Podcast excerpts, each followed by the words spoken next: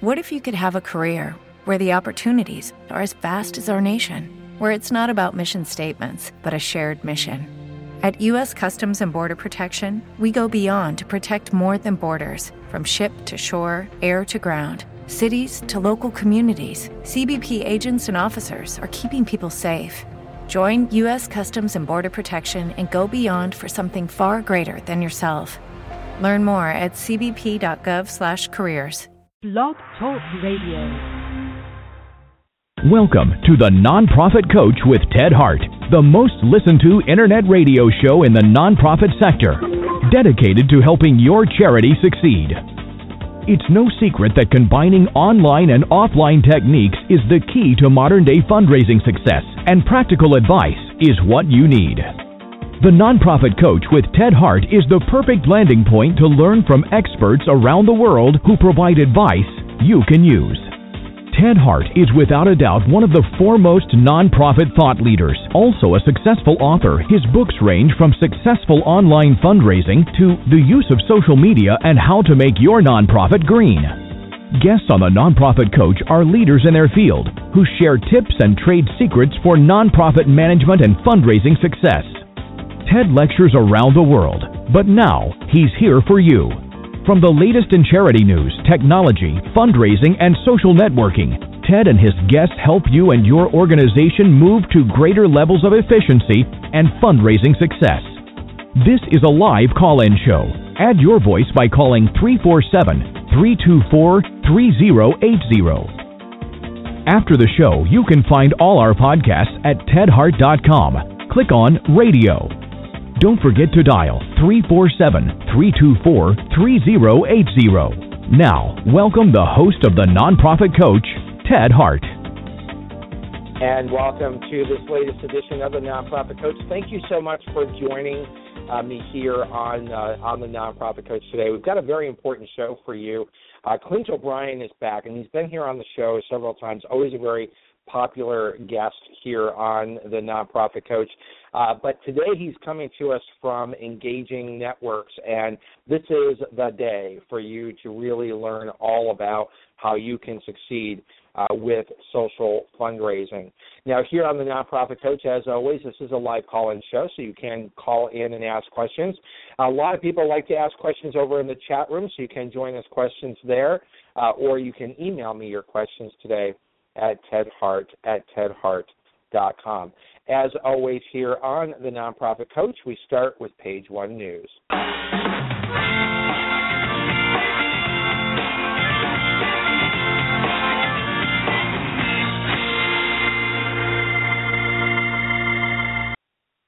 Uh, here on the Nonprofit Coach. As you know, we're a fan of the Google uh, Nonprofit Program. Very impressed by an organization that would provide so many free services to the nonprofit sector, particularly smaller nonprofits that often don't have the budget to be able to succeed. Here on page one, um, I do want to provide you a little bit more information. Uh, during the show today, as we often do, we will provide uh, tips and hints on how you can succeed with the Google for Nonprofits program. But I do often get a lot of emails from around the world wondering where this program uh, is actually in place. And so if you are listening to us today from Australia, Canada, the Czech Republic, England, France, Hungary, Japan, New Zealand, Poland, Slovakia, Wales, uh, or the United States, then you are uh, in luck. Uh, these are uh, uh, countries where nonprofit organizations can receive uh, full benefits of the Google for Nonprofits uh, program. You do need to register, and details are available uh, at google.com forward slash nonprofits. There are specific um, uh, registration details for each country. Um, they do want you to know over at Google uh, that these are for nonprofit organizations, not for governmental entities or organizations, hospitals or healthcare organizations, schools, child care centers, academic institutions, or universities are asked instead to register through Google in Education uh, as the the, uh, the program. Lots of benefits that are available. We'll share a little bit more about that as we often do here on the Nonprofit Coach, urging you to save money where you can and to uh, access the excellent services that are available uh, through Google. Um, with that, we're going to uh, make sure we've got lots of time for Clint O'Brien to share all of his information with us today. So we're going to make an early start of page two.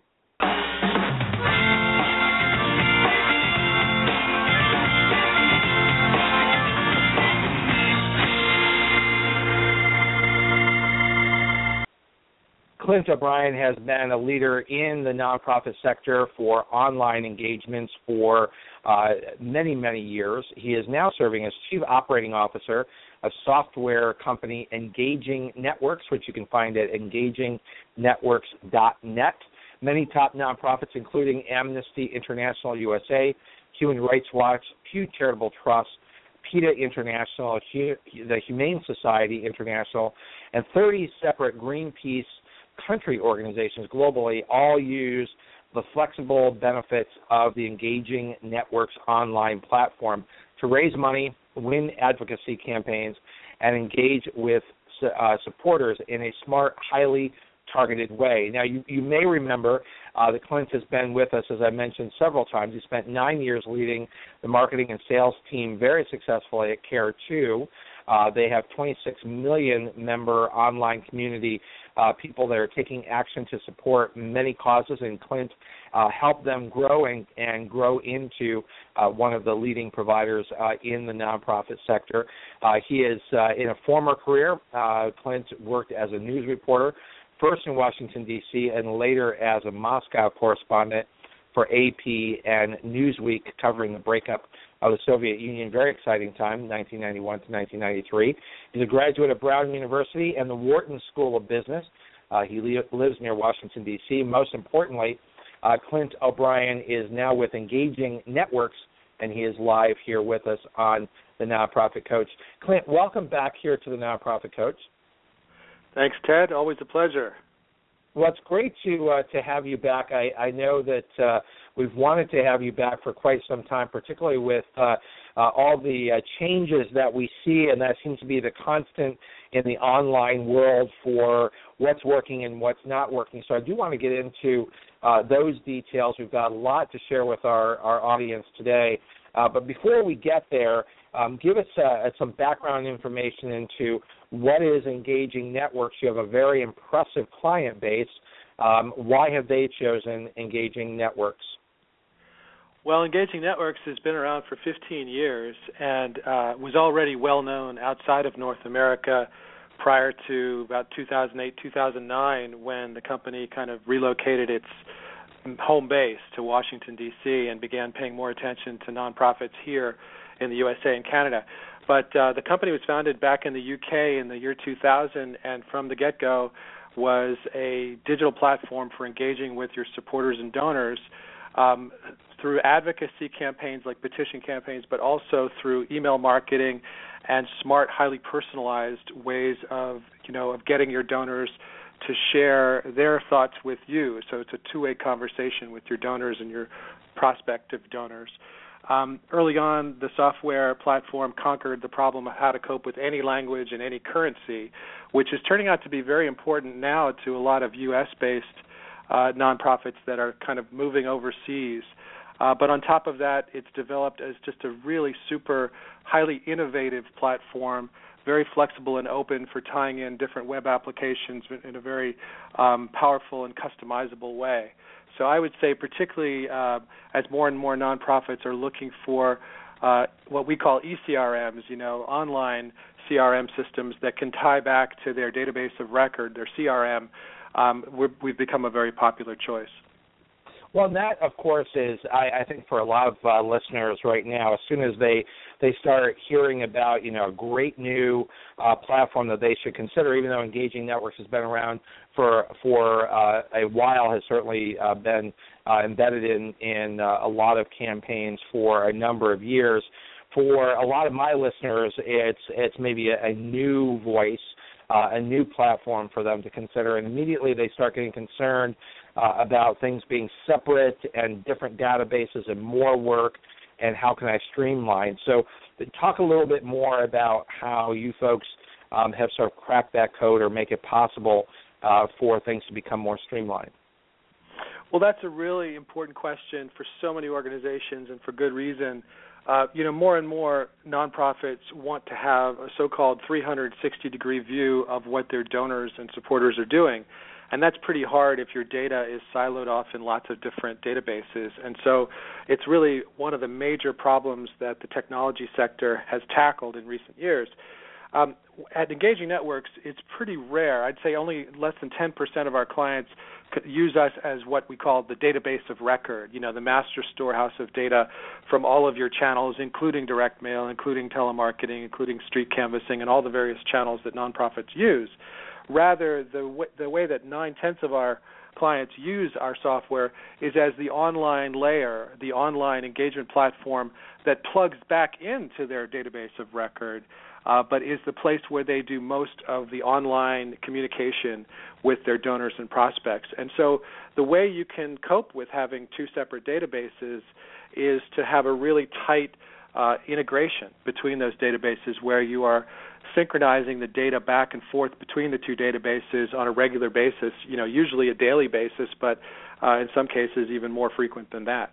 So that's something we've invested a lot of time and energy and thought into and we have custom integrations with the, the big three uh, donor databases of record, which you know based on market share are uh, the Blackbaud Razor's Edge, Salesforce.com, and uh, Roy Solutions. So we have custom integrations for them. But we also have an open API, which a lot of your listeners know that refers to uh, um, uh, application programming interface, and that's basically a way to tie in theoretically to any other web application or any other database. Uh, but it does require, you know, a one-time setup exercise that's not trivial for a lot of organizations, which is why we thought in the case of the big three we should have custom integrations that are all ready to go. Well, I think that that certainly puts it within within reach uh, in terms of if I already have one of those platforms, uh, the the integration from your perspective is is already there. Talk a little bit about the those platforms like Blackbaud and others that that have big client bases. I think uh, uh, certainly a lot of nonprofits are beginning uh, to really look at Salesforce um, are, is it sort of a, a, one-way partnership, or do you have um, specific partnerships in place with those platforms that makes it a two-way communication? Well, it's interesting. We we uh, we don't have a direct partnership in place with Blackbaud for the Razor's Edge integration, and we don't have a direct partnership with Salesforce uh, to speak of. But we do have a pretty direct partnership in place with Roy Solutions, uh, mainly because we, we have a number of clients in common, and that seems to be an increasing trend. Um, but it's possible to build an integration that still works pretty tightly. In the case of Salesforce, we actually hired a third party that was already blessed by Salesforce uh, to produce a really good integration. And so they built it for us, even though we own it and maintain it. Um, and I guess the proof that they were uh, blessed by Salesforce is that after they built the integration for us, they were actually acquired by Salesforce. So doesn't oh, okay. get much uh, more blessed than that. Um, but yeah, I'd, I'd say that you know, fortunately, there are some third parties out there that are good at building uh, tools that allow you to set up not only a sync, a synchronization between your databases, but to make that sync two-way and automatic if you if you want. Um, so we're we're leveraging that, and I think the number of data integrations that a company like ours does just increases all the time because people are uh, inventing new smart web applications all the time. And we really are not trying to be all things to all people. We're trying to specialize in what we think of as the big three for online engagement, and those are fundraising, advocacy, and email. Um, and then, uh, to a lesser extent, um, you know, different permutations of fundraising. So uh, so this year, for example, we're making a major move into peer-to-peer fundraising that we're very excited about. Uh, at the same time, though, we're trying to embed more and more functionality that is all about social media integration, and I know that's a topic that uh, is near and dear to your heart. Yeah, it's a it's a, a topic that uh, my my uh, listeners are keenly interested in because it seems to be a moving target. So um, I, I, do want to get into some more of the specifics beyond uh, sort of the, the platform itself um, and the integration, which I, I'm really glad that you have that sort of nailed down because I think that that opens the door to have a further discussion. So um, before we get into the the very specific types of things that you can do, um, let's take another step back and help us understand what are the trends that you're seeing in the way that charities are raising money online right now, and and sort of couple with that what you see for 2015 as sort of the smart moves. Sure. Well, I think that um, we've seen in the last couple of years uh, a lot of nonprofits are starting to finally use the tools that were invented some years ago, but but very few of the nonprofits were using them, and that was a big missed opportunity. And uh, in particular, I'm talking about these high leverage tools that can really move the needle in a big way on your fundraising results online. Um, one of the most important ones of all is, in fact, mobile optimization of everything you do on your website um, and in your email. And by that I mean, you know, more and more people, as we all know, are accessing websites through their smartphones and their tablets, like the iPad. And so, if you haven't optimized your pages, your donation pages, your uh, landing pages for petitions, landing pages for surveys or event registrations, anything, you will not see nearly the results that you would that you would be seeing had you created a mobile optimized version. Some people call it mobile responsive version of those pages. And so, you know, we invested a lot of resources in making it dirt simple for our clients to basically click an icon that automatically generates the the code necessary to optimize the pages for mobile access. But a lot of nonprofits weren't doing that until recently when they do it, they see dramatically increased completion rates on those pages, and so much higher fundraising results. Um, and actually, uh, last year there was a great article in Fundraising Success magazine, which I guess has just rebranded itself Nonprofit Pro. But Fundraising Success did a, uh, a great article called Mobile Madness, um, co-authored by uh, Karen Kirchhoff and Jeff Reagan, about our client Humane Society International and how they were able to increase online giving by 76% in a single year. And if you read the article, you see the main reason was simply optimizing their donation pages for mobile access and seeing terrifically higher results. So yeah, that's one of many examples of tools that I think you know took a while to catch on, but now people really get it because they can see the results from doing it. Well, and, um, and, and yeah, and, and I think that is a, a very, very important uh, uh, topic for you to to bring up because it's not just about website, but what we what we also don't want to send the message that the that your website isn't still important. Um, it's just that the mobile platform and the ease of use um, and some of the sort of the standards um, that are expected um, is uh, is is really something that is important if you're going to have a chance at uh, really reaching your donors where they already are, not sort of where they're going, uh, but where um, uh, where they are.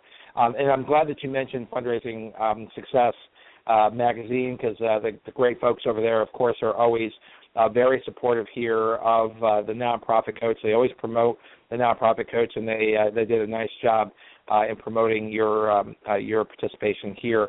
Uh, so we do want to uh, give a shout out to the great folks at Fundraising Success Magazine, which you can find at fundraisingsuccessmag.com. So uh, thank you, Clint, for opening that door.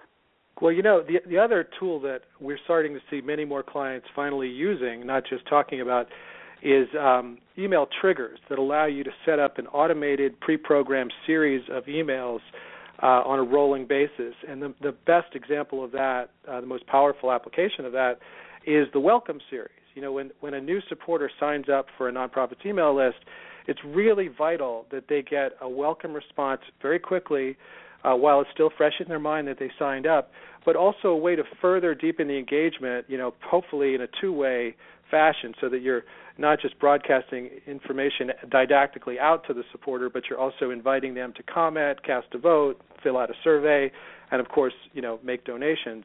And so the Welcome Series is an incredibly important tool for increasing conversion of supporters into donors. Um, and for that matter, if done, you know, in a really sophisticated way, it's a great way to upsell a one-time donor into a, a recurring donor, you know, like a monthly donor. So I would say the advent of email triggers, and more importantly, the fact that nonprofits are starting to use email triggers, is quite exciting on the landscape. Um, and the same could be said for email split testing, which is, you know, these are all tools we build into the software for clients. But just because it's there and you urge them to use it, it's, you know, it's no guarantee they're going to use it. So what's exciting is people starting to use these levers and seeing the results. Um, And I guess actually, as long as I'm listing out these major levers, the other huge one is the power of segmenting your your support base so that you can talk to them in a personalized way, uh, which manifests itself in software like ours in the ability to conditionalize the content, personalize the content, both in the outbound emails but also on the landing pages so that you can pre-populate the data fields on a landing page with that particular supporter's unique information. You know, not just their name, um, not just their contact information, maybe the last four digits of their credit card, but also the proper ask string. You know, you can dynamically have that content adjust for the fact that this may be a high dollar donor that uh, historically has given you thousands of dollars a year. That's not a donor you want to be offering the chance to donate $10 or $20 or $30 to.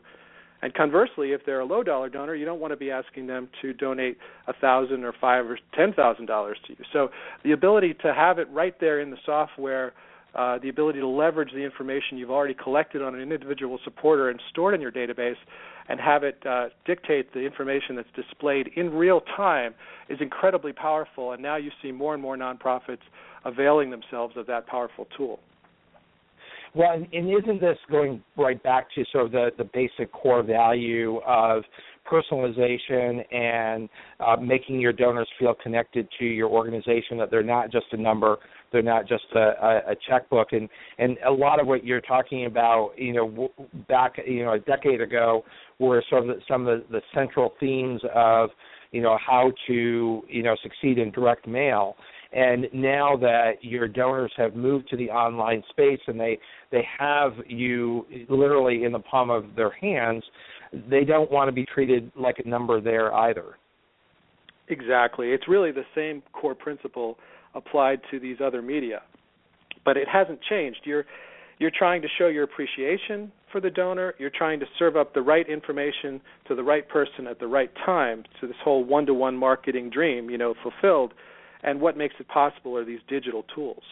Um, but you're right. It, at, at, the core, it's no different from the kind of time-honored principles that um, you know somebody who works with major donors has has observed for decades. You know, getting getting research on an individual donor so that they can talk to that person in a knowledgeable uh, a, knowledge, a knowledgeable way that honors uh, the, the the donation and the support that they're getting from that person. So, in thinking about future campaigns and helping uh, my listeners today put all of this uh, uh, together, um, what are the different approaches that nonprofits um, are taking in terms of linking uh, online and offline in in various different uh, uh, campaigns? Are is is it all the the same look and feel? Are there different rules, or um, what are you seeing in terms of the 2015 success in this environment? Well, I think that um, as much as possible, the successful nonprofits, the ones who do fundraising uh, in a very powerful way, are creating that 360 degree view of each donor and each prospective donor, and they're doing it by you know collecting the data that they need through a variety of sources, and and you know now more and more of that information is coming through social media and storing it back in the database in a master record uh, that can be synced up with uh, digital software like ours so that you, you have all that information at your fingertips and can make uh, maximum use of it. And I think that you know the tools are, are very helpful, but so is the the burgeoning um, you know understanding or realization on the part of nonprofits that you can increase your results using these tools. Um, because you know some of these tools have been around for a while, and uh, and yet they weren't being used widely. So now they're being used much more widely. I think that um, there it's now possible to to synchronize databases and do seg- you know, very sophisticated segmentation and create uh, you know segments or profiles. What actually in our software we call them profiles, but it's the same idea, based not only on demographics or on you know highest previous donation, but also on on uh, psychographics. You know, the, the obvious example in the in the animal welfare world would be, you know, you, you you figure out who are your supporters who love puppies and who are the ones who love kittens, and serve up, you know, photos and, and copy blocks accordingly that are going to be the most appealing to that particular supporter. And I think of it kind of as um, like a sort of more benign or benevolent stalking of your of your supporters in order to get more knowledge about them, but then to you know conversely give them more valuable information that they care about uh, with more relevance to them, uh, so that they can have a deeper level of engagement with your organization. I think um, you know this year in particular, I'm looking to see a lot more organizations come up with sophisticated segmentation strategies and you know, it used to be if you wanted to create, let's say, 10 different segments of your donor base, um, you know, and then you wanted to send out an email to them, you'd probably build it as 10 separate email campaigns. And that's highly inefficient and laborious uh, for your staff. Well, now you and, don't have and to do that. likely to create a scenario for error. Very, very true. Exactly. And you know, you want to reduce the potential for human error as much as possible. The great news is that the tools make that unnecessary now. I mean, you can literally create one campaign that has varying copy blocks of text within it, varying uh, graphics, uh, varying photos, and varying subject lines. You know, for your email, and of course, it's personalized, so it's going to say. Um, Dear Ted, you know, thanks for your previous donation. We thought you would find this of interest and then serve up a message that's highly suited to you in particular, Ted. So um, now you can do all that dynamically. It's happening on the fly in real time. It doesn't require 10 separate campaigns, it's just one campaign.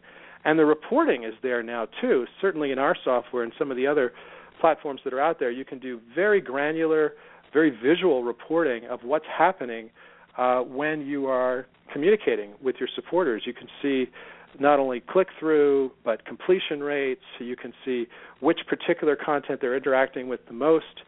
Uh, you can see how often. You can make judgments about the level of their engagement and responsiveness based on how frequently they respond. And it's all you know getting very easy to do for those nonprofits that care enough to invest themselves to learn these tools. Um, and they'll see great results from doing it. So I, I think that power of segmentation is something we're going to see expressed more and more. I also think that social media is finally kind of turning the corner and becoming a valid uh, fundraising channel for nonprofits. I, I hasten to add, I think it's still a, a tiny fraction of what you can do uh, in terms of fundraising results from email, which is still the king of digital fundraising. But it's no longer nothing. It's no longer trivial. Uh, you can get some meaningful results directly through social media, and you can get lots of meaningful results indirectly through social media by sort of the combination effects with traditional fundraising. Clint, I, I want to thank you for saying that because we've been saying that on this uh, on this show for quite some time, and I want to come back and I want to uh, really focus in more on that topic of email is still uh, king, social media is on the rise. It's the integration of online and offline that you're going to find success because I, I think uh, a lot of my listeners, um, and and it's not faulting them at all because I think a, a lot of uh, people are always looking for the silver bullet. Excuse me. Just tell me what to buy, tell me what button to push, um, and and the money will come flowing in. And it takes real strategy to think through that. And I and I know you know that, and I want you to share that uh, with our listening audience today as soon as we come back from this break.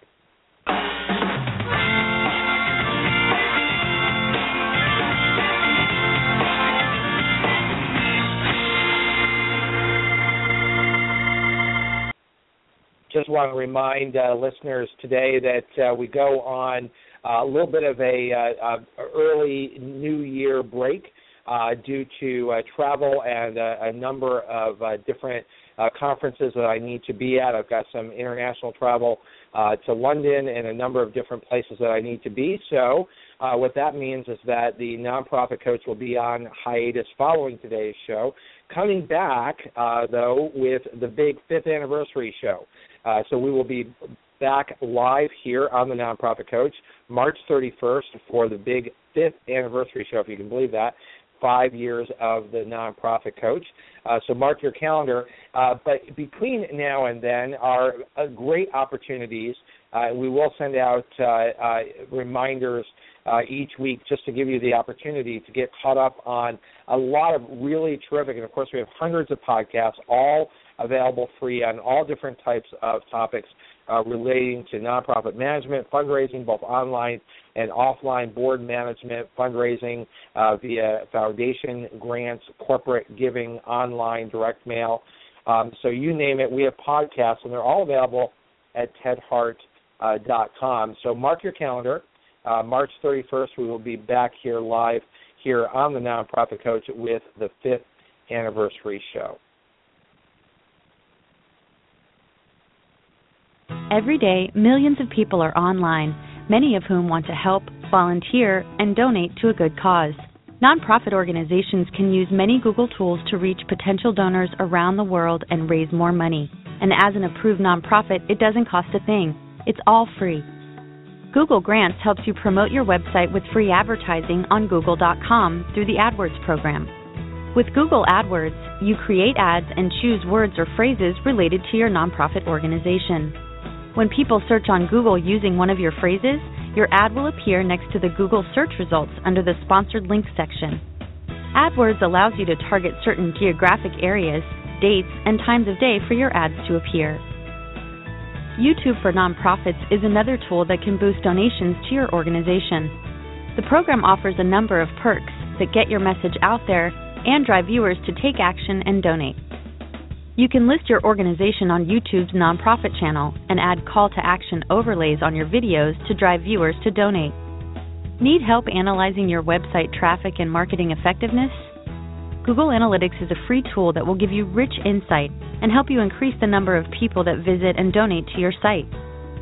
Google Analytics can be invaluable to many people in your organization, such as development directors, marketing staff, and your web team.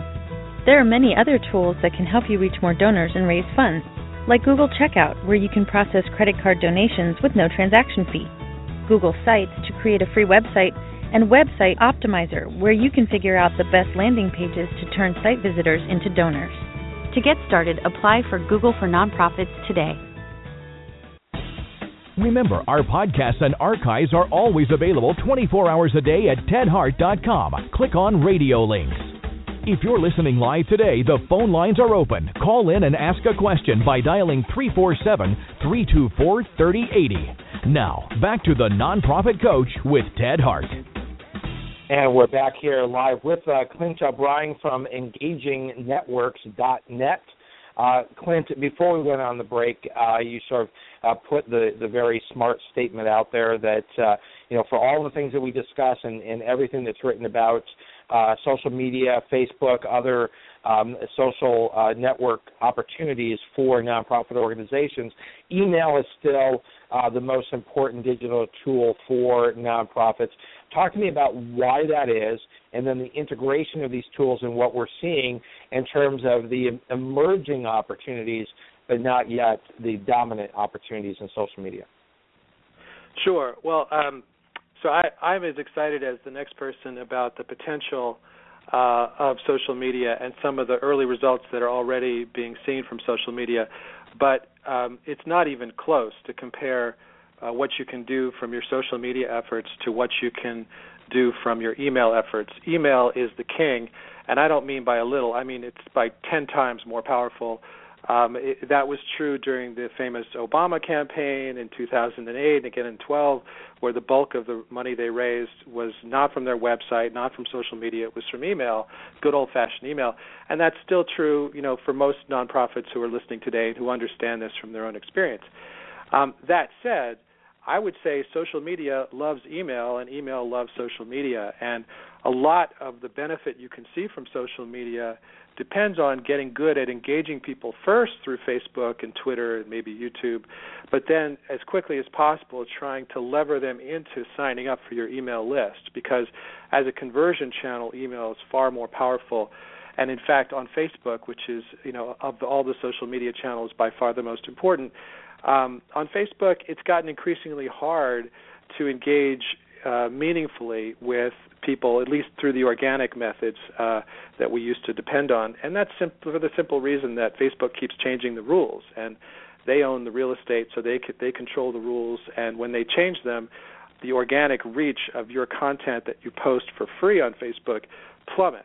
And um, and that's certainly been the experience of a lot of nonprofits. So, um, you know, email remains really, really much more important, but there's a nice synergy, a nice combination effect from being clever in the way you use email and social media together.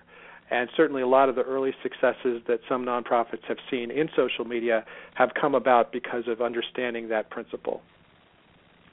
And in understanding that that principle for the uh, listeners that we have today, what's the, sort of the step-by-step approach that you would recommend for 2015 in terms of uh, maximizing email, but then maybe making this the year where you have some smart integration that begins if you've been meaning to do it, or uh, you're caught in you know sort of that cycle with Facebook in particular that you once had some traction. Their rule changes have now made that less valuable to you. Yeah, I mean the principle I've heard articulated is own your own data. You know, don't um, don't let Mark Zuckerberg own your data. you know, um, and and that means you know as quickly as possible try to create a new way of communicating with your social media followers. And email is still the best way because with email they're giving you permission to be in their private inbox, you know, potentially every day uh, that's just incredibly powerful. So so as quickly as possible, you try to get them into into the email bucket. But in the meantime, you know, there's a lot of powerful ways of communicating through Facebook and Twitter and increasingly YouTube, uh, Google Plus. I would say at a minimum, nonprofits should be making it easy for their supporters and donors to share actions with their with that particular supporter's uh, followers or friends in the other social media. Uh, so, for example, in our software, when you're building an email in our dashboard, uh, there are icons you can easily insert for Facebook and Twitter and Google Plus, so that when your supporter makes a donation or maybe signs a petition or takes some other action, all they have to do is click on that icon, let's say the Facebook icon, and share that action with all of their Facebook friends, you know, or their tribe. Uh, and and you know we actually take it a step beyond that because we think you know nonprofits shouldn't care so much about high reach through social media, which you know might give them a false picture of who their most important influential supporters are, but rather they should be focused on the results when a particular supporter shares through Facebook or social media.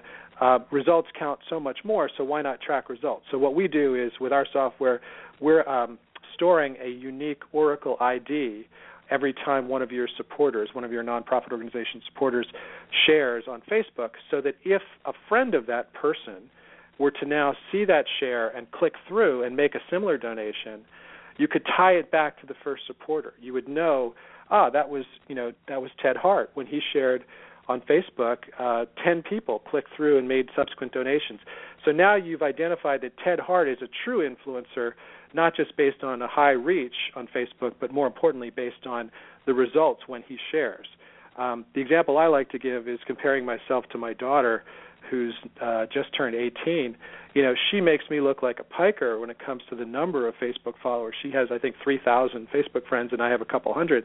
Um, but if she were to share the fact that she donated to your nonprofit with her tribe, very little would happen because most of her friends are young and don't have income and probably not a history of donating to nonprofits. Whereas the old fuddy duddy me, if I share, you know, most of my friends are old geezers like me who have donated to nonprofits and have some income and care about tax deductions and things like that. So I'm your true influencer, not my daughter. Um, and, and you need to know that. You need to identify that and track it and then serve up content accordingly by recognizing that I'm really valuable to your organization so you can cater to me in special, powerful ways. I, not uh, uh, one of the things that we've discussed on this show, and, and those who are listening who have been uh, to some of my lectures, I, re, I refer to those true influencers as your Aunt Mabels. You know, those those people, uh, you know, who who are listened to and followed by by other people and can take your content and share that uh, with people that are likely to actually read it and uh, take action. And the special attention that you need to provide uh, to your uh, your Aunt Mabel's or, or I guess your Uncle Clint's um, who uh, who are out there that um, you know, to to reach out to them, to even uh, possibly meet with them in person, just as you would in a regular campaign, those of influence become uh, those who can help make your campaign successful because it's not just who you are able to reach yourself, but it's who you can reach through your network. Mm-hmm. Absolutely. And you know, you talked about how it's a moving target. It very much is. Years ago in our software, we would monitor the usage by our clients, uh, what they were doing, and when they would build an email campaign, uh, they would use the email tell a friend feature and give that you know prime position in the in the email.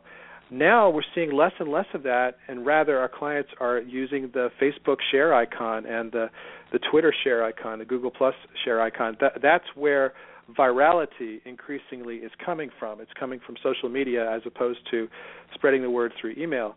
So you know this there's an exception to every general statement, and while I still believe email is by far the more powerful channel, there's a definite you know turning of the corner that's happening with many many nonprofit supporters right now. Well, and, I, and, I do want and, to say, go ahead. Yeah. Well, I was going to say, um, so the the the story here for 2015 is how to successfully use social media uh, as a prompt and a feeder, uh, as opposed to being your campaign itself.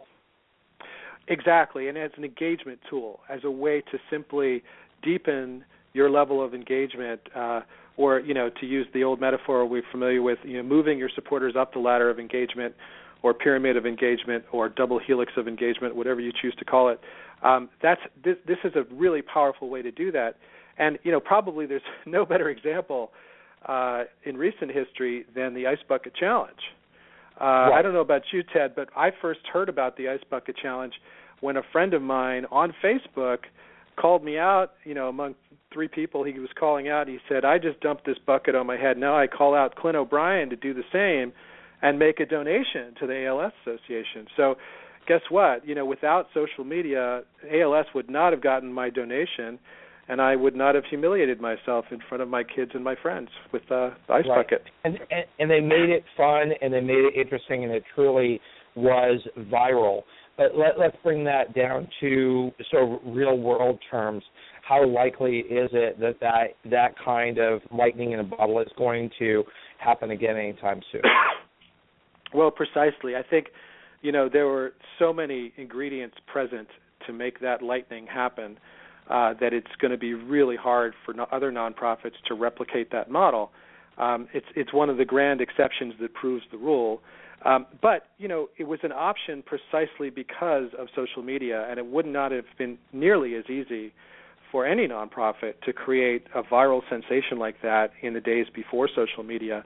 So you know, I, I do think um, you know that's not sort of a high percentage strategy for most nonprofits, but I think we can all learn the lesson, which is to say, if you have a great cause and a great symbol, you know, like the the, the man who started that whole campaign and you have a way to spread it very visually and captivatingly, um, you know, in a peer-to-peer sense, uh, that's that's a whole lot of power. Um, and and and the broader statement could be made about social media in general that peer-to-peer fundraising, which had already been established and very successful for decades before before the advent of Facebook and other social media, is now that much more powerful because it is amplified through social media uh, when you do a run, walk, or ride event to, to raise money and you're trying to hit up your friends and family to donate to the cause, how handy is it that you can just go on Facebook and broadcast to them or, t- or tweet out to your friends? I mean, it's a it's a great extension of an older tool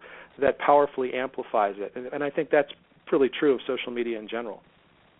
Well, and I think what what's so powerful about your message is this is something that you and I have been you know saying for you know, almost since the the advent of online and social media, and we've both been there since uh, since the beginning. Um, is that these are extensions of tried and true relationship building uh, tools, and it's understanding that yes, these are new tools, and there are new techniques that allow you to wield the power of these tools. But the baseline is it's still about bringing people together into a sense of community and giving them an opportunity to care about that community by making a donation, um, uh, uh, participating in advocacy, but nonetheless coming together and building a relationship. Exactly, and and you know, social media is a great way to you know build the donor's propensity to give. Uh, if you can successfully engage people on social media, they're much more likely to give when you email them, for example. Or, of course, you can run the fundraising campaigns in both media simultaneously, both channels. You'll see more results through email, but it, it, chances are, if those people are also downstream of your social media messages, they're much more likely to give. And certainly, on an anecdotal basis, that's what a lot of nonprofits are now starting to report. Um, and there's also an attribution challenge internally within a nonprofit organization because somebody might start out as a supporter who first becomes aware of the nonprofit through social media, let's say through the Facebook page, but then they eventually uh, sign up for the email list, and six months later they finally make their first donation. Was should that donation be credited to the email channel, or should it be credited to social media? The entry point was social media. The conversion point was email. So I would say that's a that's a classic example of a combination effect where the two channels are working together quite nicely. It's less important who you attribute it to, but you have to recognize that both played an important role. Well, and so, it, it's, I think what what also you said that that's very powerful and important is um, this is about the long view. Um, and yes, um, it, particularly in larger organizations, it matters sort of where it came from or sort of where the credit goes to. But I, I sort of tend to come from the school thought that all ships rise together and it's the integration of all these tools. It's not to say, well, you know, Facebook is going to you know make all the difference here, or email is necessarily going to make all the difference, and so we can get rid of uh, direct mail. All of those tools working together, and all those tools need to change as your strategy evolves. Um, but it's it's not the case that any one of them is more powerful uh, than the other if you have an integrated strategy. Correct, and, and it's also important to develop content marketing skills for all these channels. Uh, uh, there's a guy, Sean Dakin, who's really good at at uh, producing content, and he preaches this gospel all the time that it's all about creative content marketing. Um, for that matter, uh, some of your your listeners may know um, Michael Hoffman from See3 Communications, and he's very high on the power of video, which he, they've now tested with some of their clients to significantly, and I mean like quadruple the results when you integrate video. But you know, even Michael admits that uh, on Facebook nowadays the organic reach has has been so reduced that if you release a video on Facebook and you're not going to buy some paid ads on Facebook around it, or maybe some paid sponsored posts on Facebook, don't bother. Your your video is is not going to do anything special. It's not going to go viral. But if you are willing to properly support it, the creative content in that video could produce you know dramatic results. And so whether it's text-based creative content or video-based or something else, it does assume that you're good at content marketing and you figured out a way to make that dovetail with fundraising. Well, and, and in in uh, in dovetailing that, talk a little bit about um, because we're we're now uh, starting to get to the last segment uh, of the show here. Uh, we have about 12 minutes left, and I know that the the issue of advocacy is one that your platform um, has particular expertise in. Not all of our listeners are going to necessarily be uh, involved in sort of true advocacy of a political nature, but those tools also build community in different ways. Well, absolutely. Um, yeah, actually, our company uh, until 2008 was called Advocacy Online, and that was our primary focus. And it's still a really important, you know, focus. I mentioned for us, the Holy Trinity are is fundraising, advocacy, and email marketing, and so we're trying to, you know, always be best in class in all three of those areas. But um, yeah, from my time at Care2 in particular, what I learned uh, countless times with countless organizations was the power of combining advocacy and fundraising I think that's pretty well known uh, here in the United States and Canada. It's getting better known in the UK and some other markets, but basically the the statistics show that someone who's willing to take an online action for you, such as signing a petition, is something like seven times more likely to go on and make a donation if you ask them than someone who does not take that action for you first. And even if you control for past donations by excluding from the sample any past donors, the multiple is still about four to one, where that action taker is four times more likely to donate. So clearly, your advocacy supporters are potential donors, just as conversely, your donors are potential advocacy action takers for you. So there's a, a there's no reason uh, to silo you know that side of your organization off from from the fundraising side because really they can work really well together um, kind of like you know chocolate and peanut butter tasting great together. It's kind of that sort of situation. Um, that said, there are plenty of successful fundraising nonprofits that don't do advocacy, and many of them are our clients. And they found other creative ways to engage with their clients beyond, you know, advocacy. Um, if you if you are not an advocacy-based organization, you create other ways to to create a sense of urgency um, you know, certainly, again, looking back at the ALS example the Ice Bucket Challenge, the urgency is around the fact that very little dollars are being spent to cure this horrible disease. Uh, the person who started the campaign was dying of the disease, or actually was a good friend of someone who was dying, and you know that's a way to create urgency too. So uh, nonprofits don't have to be advocacy based to see great results online, but it, it is pretty darn helpful if if you do uh, advocacy. It's true but what if you're not engaged directly in advocacy? Is, are, those principles still centered around um, sort of the the meeting point of uh, good content and building relationships? Exactly. I mean, I, the the word it's in it's in the title of our company, engaging networks. The engagement is the key. Is you know, don't make me as your donor feel like I'm just a wallet to you. I'm just an ATM um, you know, make me feel like I'm special, like you care what I think, because chances are I'm supporting you uh, for very important reasons, important to me anyway. Uh, maybe a, a member of my family or a good friend of mine was affected by a disease or by an injustice, and so I, I appreciate your organization is supporting that cause, advancing that cause. Um, that's that's a very heartfelt, passionate thing for me. So I need to be talked to in a personal way, where I feel as if you care about what I think, and and the proof is you're asking me what I think. You know, it's a two-way conversation. Um, so it's it's about engagement fundamentally, and and that's certainly not limited to advocacy organizations. Well, and, and it's that two-way communication that I think freaks out a lot of nonprofit organizations because while uh, there's no doubt that they desire the money um, to be able to support the mission of the organization, it's the capacity or the genuine interest in having a relationship that is a two-way relationship that I think opens up a, a whole new uh, perspective for a lot of uh, nonprofit organizations, particularly leadership. Maybe not the fundraising team, maybe not the, the public relations team who sort of get the relationship aspect. But what about beyond that and making the case throughout the organization that that's where the true value comes from and where the true engagement comes from?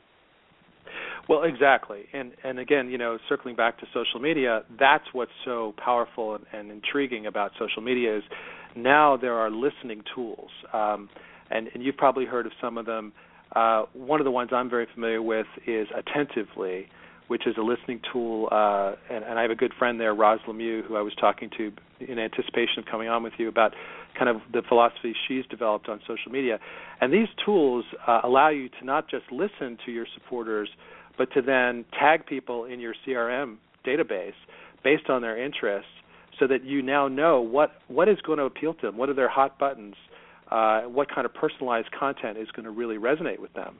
Um, and that's true for fundraising, but it's also true for you know any other form of support that you might be looking for from this person. It might be to sign a petition, it might be to turn out for a rally, uh, it might be to volunteer for your organization uh, or to come to a local event that you're having. And you know, by virtue of collecting information not only on your website now, but through Facebook and through Twitter and Google Plus and YouTube, you know, this is becoming really powerful. It, it also has the potential, of course, to become a little creepy. so you have to be sensitive to that factor. But um, but you know you can not only store the information but retrieve it at the right moment and use that information that's in your database incredibly powerful stuff yeah, I, I think it's a, it's about, um, and, and certainly you don't want to you know start moving into sort of the creepy factor, but I think it's more a factor of respect in that your donors are investing in you, they're investing in your mission, they care about your organization, and your capacity to return that favor by respecting the relationship, deepening the relationship and, and respecting their point of view on whatever aspect of your mission is most important to them, um, I think really spells the difference between success and failure. Exactly, exactly. And you know, I, I should also at this point give a shout out to um, another uh, technology company in the space called Action Sprout. A number of nonprofits have found that uh, Action Sprout has helped them design uh, engaging actions on Facebook because they're kind of Facebook specialists to then further uh, recruit people and eventually get them to sign up for email lists. Uh, a friend of mine, John Stahl, is now at Philanthropy Northwest, but he used to be with Action Sprout, and I was chatting with him about this topic, and I know, and I had already heard even back when I was at Care 2 that Action Sprout was starting to get some traction as an acquisition channel. I think it's important to manage expectations. I think the quantity of supporters and donor prospects you can acquire through these channels is still quite modest, just as it uh, to some nonprofits it's still a pretty modest quantity you can get through uh, Google search advertising um, and the Google Grants program. But that the fact that the numbers are still modest doesn't mean you should sit back and ignore them. It means now's a good time to get in there and experiment, you know, and allocate some resources, you know, understanding that that's not where you're going to see your major benefit, but that you need to understand these things because they are growing in importance and the and the results are growing too. So now's a great time I think for a lot of organizations to get used to these new acquisition channels, but more importantly, to get used to these new social media as engagement channels, um, and allocate their investments accordingly. I, I still, you know, I'm biased, of course, because of my time at Care2, but I I know based on my experience there at Care 2 uh, that that form of acquisition is you know can deliver much higher results because of the quantity along with the quality uh, and that's the quantity is still in most cases lacking in social media. But uh, but but on the other hand, you can acquire lots of really interesting information about your existing supporters through social media, um, which is long term incredibly important. And and in, again, it goes back to respecting the relationship and treating um, each of these individual donors where they have an individual relationship with your your charity, you need to, and oftentimes it requires the smart use of technology, return that favor by by treating them as individuals and respecting their particular interest and point of view as it relates to the mission of your organization.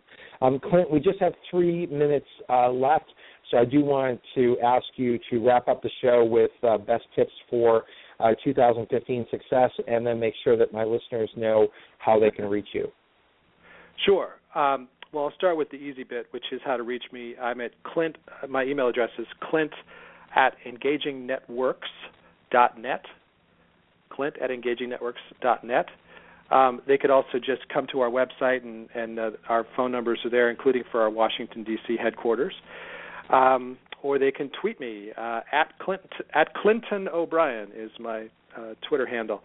Um, I think uh, I think it's really important for nonprofits to to do a couple of things uh, before they embark on a big social media fundraising strategy. One of them is good old-fashioned market research of who your best donors and supporters are, surveying them, uh, analyzing the information you have already stored in your database about them. Because if you can understand what has succeeded for you up to now, you can better go forth and find more people like them, uh, which is always a more powerful strategy than trying to pioneer new segments that that don't already have some organic, natural appeal for your mission and message. So I would start with the market research, uh, something that they drilled into us in business school. Uh, understand who your customers are. In this case, the nonprofit setting, understand who your supporters and donors are. Um, the other thing I would do is figure out what what are your important metrics because it's easy to get led astray and follow vanity metrics. We were talking before about how reach, sheer reach, can be a vanity metric that ultimately is not important. It's just kind of beguiling. Um, what matters is the results that you can achieve. But that's going to be different for every organization. There's the obvious fundraising results, but there might be advocacy oriented results, there might be volunteer oriented results. Um, also, you have to consider your other other channels because a lot of these leads are going to be best converted through direct mail or telemarketing, and so you need to think about the interplay between your various channels. But if you can settle on what those metrics are and establish in your software, hopefully good software like ours that has really powerful reporting capabilities, you can do the analysis and the tracking so that you can continually optimize your strategies as you go. I mean, that's one of the glories of the internet and digital tools in general is that you can fail fast and fail forward and uh, and keep going. And and so failure is no longer learn, learn from uh, learn from the the data and utilize the data, but don't don't get too hung up in it. Don't don't try to have 50 levels of matrix uh, when you really need to nail three of them. Uh, Clint O'Brien from EngagingNetworks.net, thank you so much for being with us.